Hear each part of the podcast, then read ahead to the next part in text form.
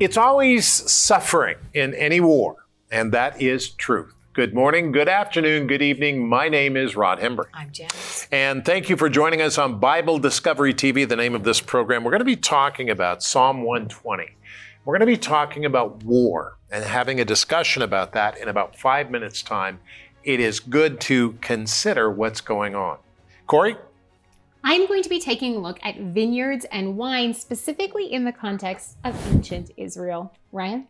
Well, today, as the psalmist often does, I want to praise and acknowledge God as the creator by looking to his amazing creation. And in this episode, we're going to look at how a water lily and a tiny little beetle work together. A water lily and a tiny beetle? That's right. Wow. Okay, very good. Corey and Ryan, they're coming up in about 20 minutes' time. Janice in 25. Janice? Today, crying out. All right, get your Bible guide, turn to the passage. Let's look at it and study it from Psalm 120.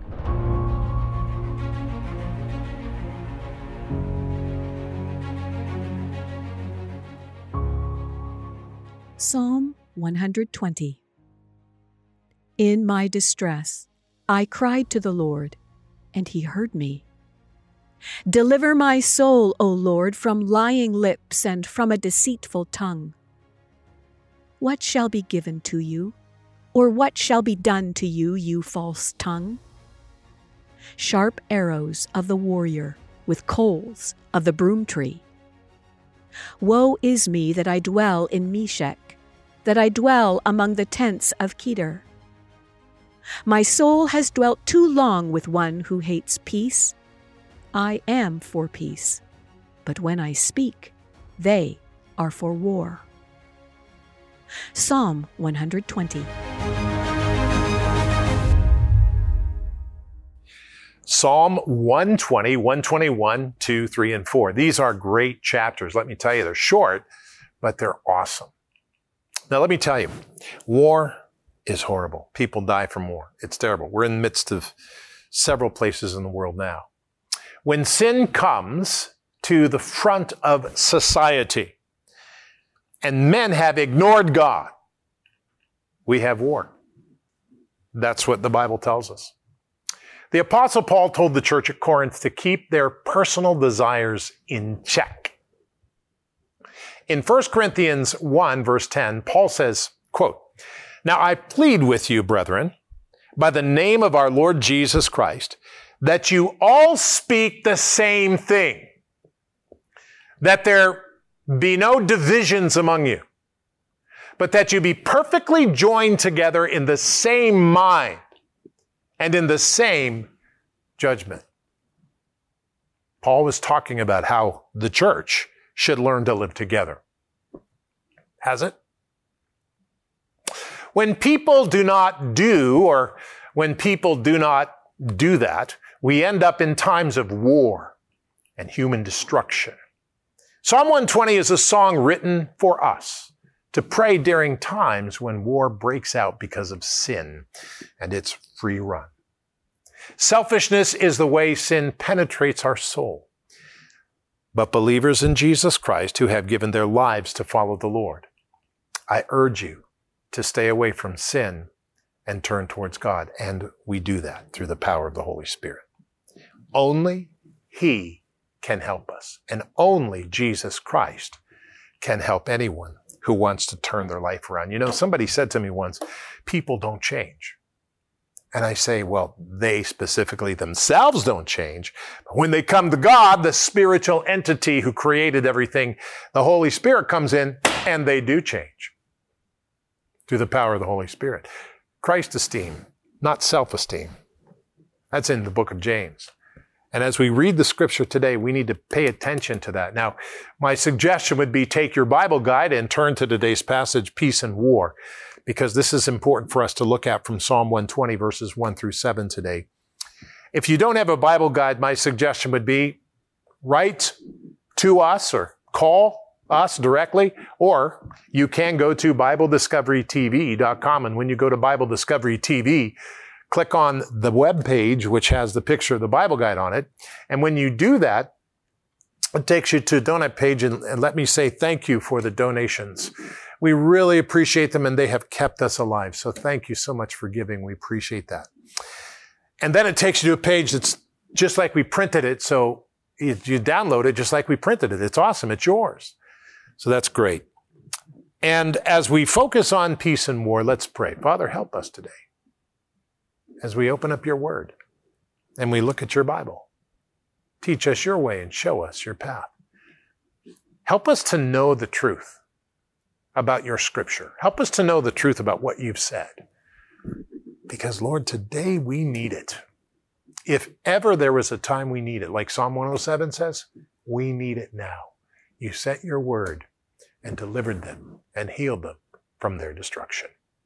In the name of Jesus Christ, and we said together, Amen.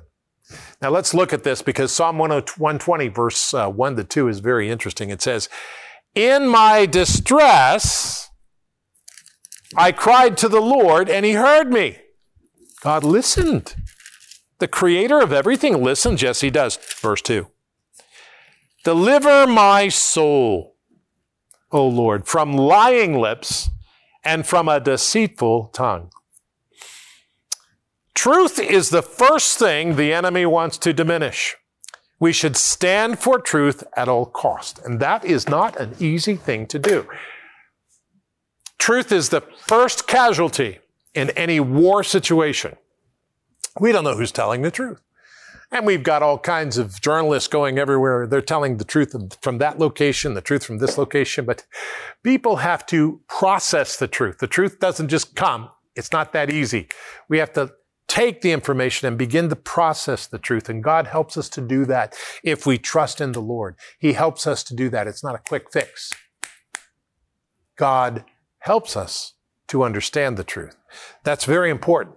So let's keep that in mind because, yeah, God, keep us away from foolishness and help us to see the truth, Lord. Now, Psalm 120, verse 3 and 4 say, What shall be given to you, or what shall be done to you for false tongues?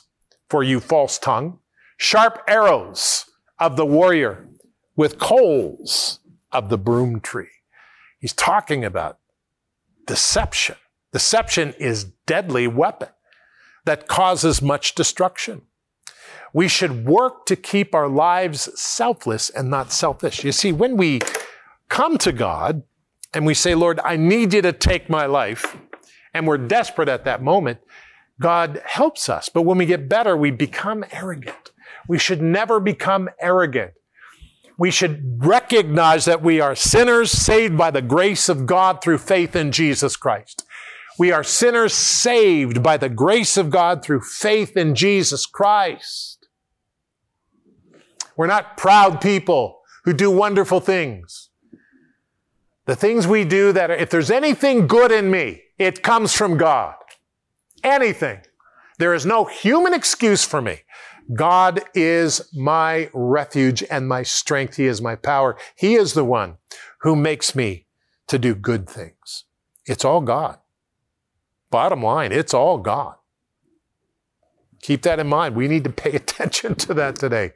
All right, let's go on. Psalm 120, verses 5 to 7. Here's what it says Woe is me that I dwell in Meshech, that I dwell among the tents of Kedar. My soul has dwelt too long with one who hates peace. With one who hates peace. I am for peace. But when I speak, they are for war. You know, it's interesting because words are easy to manipulate in times of conflict. Sometimes saying nothing is the best way to stop lies. We don't have to fix every lie. It's up to God. We, we have to do what God says because there are times when people lie and you're like, you can't fix it. There was one conflict we had back in 91 and there was a particular person who was constantly telling, well, you know, this government, the U.S. government, they're falling apart, they're dying, they're, and behind him, the U.S. government, the, the U.S forces are taking people behind him and lining them up. And he's talking about how great, you know, some of the people in Iraq are doing. And you're like, what's going on? He's lying. You don't have to fix the lies. You just have to do what God tells you to do. Now, that was a different situation. But we need to understand that we don't need to fix every lie, but we need to maintain ourselves in a commitment to following and processing for the truth. We need to make sure that God helps us to understand the truth. Let me tell you the truth. I'm a sinner. I'm a bad sinner. Lord Jesus Christ, my Lord and my Savior, saved my life. I was headed for hell. He saved my life. Because I believe He died on the cross, I killed Him. But death couldn't stop Him. He rose from the dead and He didn't come back and get me. He came back and rescued me. Rescue. Redeemed. Rescue. God is in the rescuing business. That's the truth. God is a rescuer. There will come a time for vengeance, but God is a rescuer right now. Come to Jesus Christ, know Him, and be rescued by Him.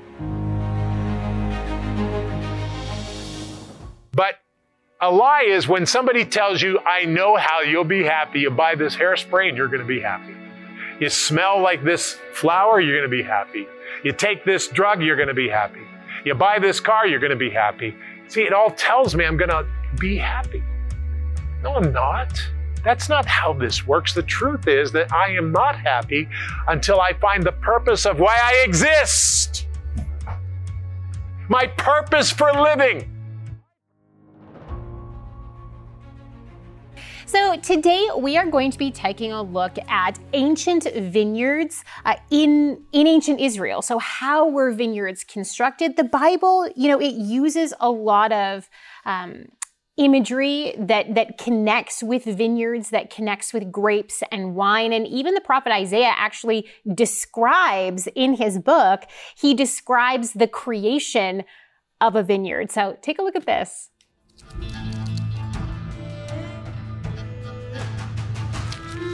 The importance of vineyards and their produce to ancient Israel is obvious. In the Bible, wine was widely used in the religious offerings of the law. Vineyards were a common analogy used by the prophets of God, and a grapevine and cluster were brought back to the Israelites as evidence of the fruitfulness of the land before the conquest. Overall, grape production was a large part of the agriculture and society of ancient Israel. Generally, grapevines were cultivated on their own, apart from other fruits and vegetables. There were, however, private orchards and royal gardens that grew grapevines with other fruit trees. These pleasure gardens were generally located close to a home or within a royal city for immediate access to fresh fruit and a beautiful space to relax. The bulk of grapes and their products were cultivated alone in vineyards. Depending on terrain, vineyards could be right next to cities or quite far away from settlements. They could be irrigated or depend solely on rainfall. They could be walled or left unprotected. The prophet Isaiah famously described the founding of a vineyard. His process includes preparing the ground, likely by uprooting plants, bushes, and trees, and clearing stones, then planting the chosen vines, building a wall or fence, probably with the stones removed from the vineyard. Watchtowers were added for extra security, and a wine press was cut out of bedrock to process grapes into wine. Due to growing conditions, separately owned vineyards with their own walls could exist close together, which would create narrow pathways for travelers, just like what's described in the Balaam incident and possibly even the lion attack against Samson. Inside the vineyards, grapevines could be allowed to grow on the ground, or to make for easier harvesting and upkeep, the vines would be trained up poles and trellises. When harvest time came, it was cause for great celebration, especially the first usable harvest, which wouldn't have occurred until the fifth year of production for law following Israelites. The crop of the first three years was to be left, and the fourth year's crop was given to God. Harvest time meant fresh grapes, wine, raisins, vinegar, and a type of grape syrup. It meant singing songs of joy, giving offerings of thanks, and pruning the empty vines for next year's growing season. Vineyards, grapes, and wine were seen as integral to the blessings of God on Israel. If Israel were to reject the covenant they had with God, the loss of their vineyards and their inability to harvest them would be one of the consequences. On the flip side, vineyards were a vital blessing of God to be joyfully celebrated by his covenant people. This is reflected clearly in the rules for warfare. If a man had planted a vineyard and had not yet harvested from it, remember that it could not be harvested until the fifth year, then he was exempt from going to war. The fruit of the vineyard was a blessing from God to be enjoyed.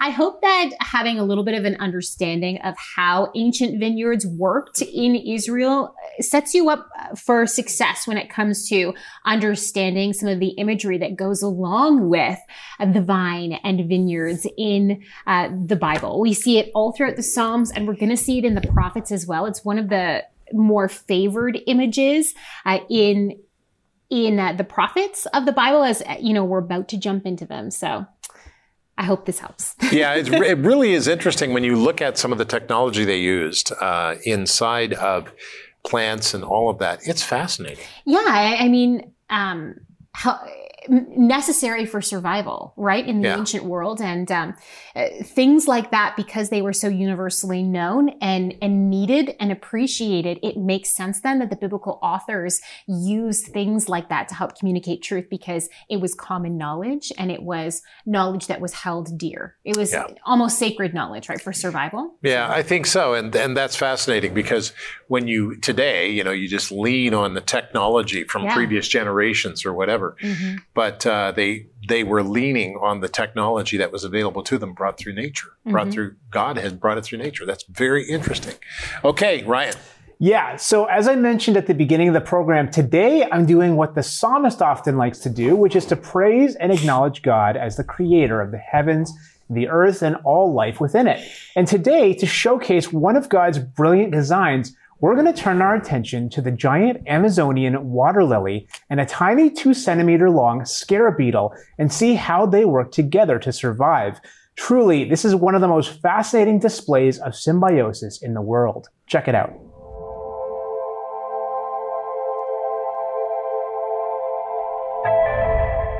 The Amazonian water lily from the jungles of Brazil, called Victoria amazonica, begins its life in the thick, muddy bottom of the Amazon River. Yet its need for sunlight and oxygen forces it to the surface of the river. Amazingly, its stem can grow to a length of up to 35 feet. Once on the surface, they cease their upward growth and begin to grow round buds with thorns. The buds of the lilies grow into massive leaves on the water's surface, reaching a diameter of up to 6 feet in as little as a few hours. The water lilies then curl the brims of their huge leaves upward to prevent them from sinking below the water's surface. Impressively, these massive floating giants have the second largest single leaf of any plant in the world and can support a weight of up to 130 pounds, or 60 kilos. As a matter of fact, they serve as a perfect lounging option for animals or a platform for birds on the hunt for fish. Most incredible, though, is how these plants reproduce. Each plant has only one lily flower, and on the very first night of the flower's short 48 hour life, its internal temperature rises up to 10 degrees warmer than the surrounding air, which prompts the flower to open. Well, at first, this flower begins as a white colored female, unable to produce pollen. It does produce a strong, sweet pineapple like aroma, which attracts a tiny scarab beetle that is only 2 centimeters long. The beetle then climbs into the heart of the flower carrying dustings of pollen picked up from the pinkish colored male lily flowers. Then, as dawn approaches, the flower's temperature drops and it closes, trapping the beetle inside. But this is beneficial for the scarab, since it is now protected from predators and gets to feed on the starchy nectar all day long. During this time, the pollen from the beetle drops off into the flower and allows it to reproduce. The flower also changes from a white colored female to a pink colored male, now able to produce its own pollen. As night falls once again, the flower reopens and the beetle escapes with the pollen from the new male flower and searches for other white female water lilies. After this pollination, the male flower dies back to a seed and sinks to the bottom of the river, where it will repeat this entire cycle the following year. The absolute brilliance of this cycle, as well as the symbiotic relationship between the plant and the beetle, showcases the stunning innovation of the creator. So I absolutely love the innovation of God here. I mean, what a testimony to his brilliance. It's so clear that he took great care in making all things, and what an honor it is that he's made us stewards over this creation. And let's not take that responsibility lightly or abuse that power, but instead let's take great care of that which is under us. Yeah, you know, it's interesting, Ryan, because uh, as as Christians, we understand that God created the earth, not Mother Nature, mm-hmm. and so you know when we take care of the earth, we, we care for it. Uh, it reflects our nature. It reflects what we feel about God. Yeah, and, exactly. And that's exactly what God meant us to do in the first place when He made Adam and Eve. Yeah, I mean, uh, we're the pinnacle of His creation, but He has he wants us to take care of that mm-hmm. which he's created, right? I yeah. mean, it's it's clear. Absolutely, and that's really really important. So we need to remember that. Corey, sixteenth. Yes. Yes, we're doing a live event here in the studio on Friday, June 16th at 3.30 in the afternoon Eastern time. So whatever that is in your time zone, wherever you are. Uh, yeah, it's going to be the cast uh, along with me and my husband. We're going to be uh, discussing Bible questions from Psalm and Proverbs, but then we're going to be opening up to you who are there in the live chat. Uh, and we're going to be answering your questions and interacting with your comments on the fly as well. So, uh, once again, Friday, June 16th, 3.30 Eastern Time, and it will be on my YouTube channel, which is my name, Corey Babechko. Very good. Look forward to that. Have a lot of fun with that. I Matt, Matlock will be there. I yeah. think it'll be good. With We're all of us. Challenged. Yes. Mm-hmm. Yes. Okay, Janice. People have good questions. They, they do. do. They really, they really, really do. do. And we don't have all the answers, but yeah. we'll try. Yeah, we'll it's try. fun. That's right. All right, so today I called this crying out or the cry for salvation. I'm looking at Psalm 120 and taking it very personally um, because anybody who has been redeemed by God has experienced crying out to God, and we have experienced his response. And it starts, the psalmist says, In my distress, I cried to the Lord, and he heard me. Deliver my soul, O Lord, from lying lips and from a deceitful tongue. And none of us should ever practice having a deceitful tongue or lying, but all of us do, don't we? And especially before we come to the saving grace of the Lord Jesus Christ, in which, when we do that, he fills us up with himself, and we have to push those things away. We have to turn away from those things. We are not to lie. And so I look at this and I say, Thank you, God, because you have heard me and you have delivered me from my sins. And only the Lord Jesus Christ can do that. And it says a little bit farther down My soul has dwelt too long with one who hates peace. You know, there is a fallen angel He's the enemy of our soul. And he has a title, Father of Lies, because he is not truth. He is lies, and he comes to steal, to rob, and destroy us. And he hates peace. But there is one who is God, and he is the Prince of Peace.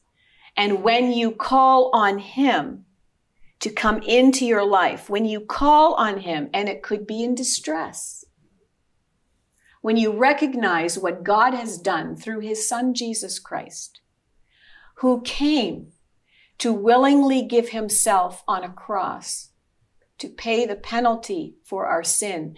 And I might be saying this and you're not understanding what I'm saying, but somewhere in your heart, it's striking a chord. That's God. That's God.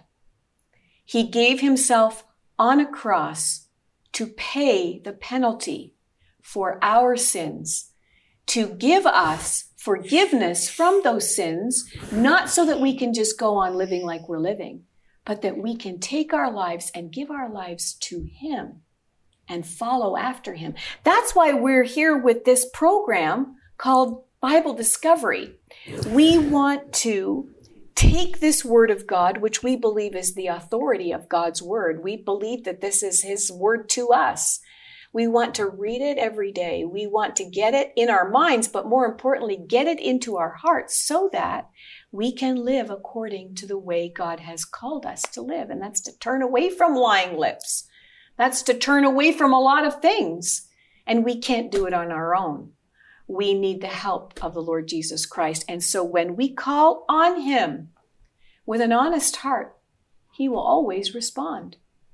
When we call on God with an honest heart, when we come to Him in honesty, He will always, He will always respond to us. I think it's important to do that. If you want to call on God right now, you can do that.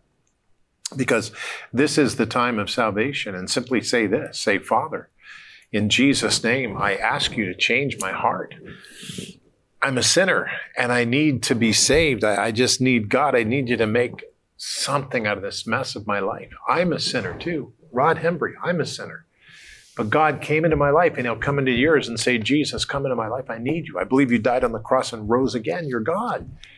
And help me, Lord. I reach out to you today. You're as close as the mention of your name, Jesus Christ. Help us today, Lord, in the name of Jesus Christ. And we said together, Amen.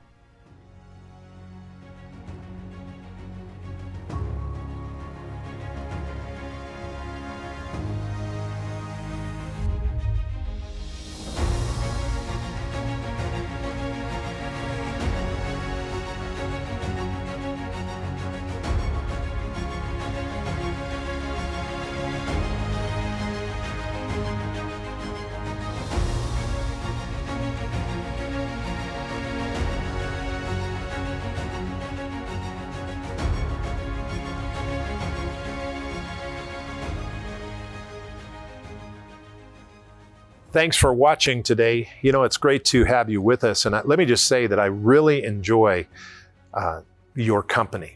And what I would say is that BD Family and Friends is a channel that we have now, a new channel. And it's very exciting because all the programs we do here are put on that channel in a special way. And the more programs we do, we're going to put them on that channel. So if you want to see what we're doing Besides this program, then take a look at BD Family and Friends on the internet at BibleDiscoveryTV.com or on the Roku channel. Uh, it's BD Family and Friends is the application, BD Family and Friends. Today, let's pray, Lord, I desire to live what I believe. And I believe that you can help me to do that in Jesus' name.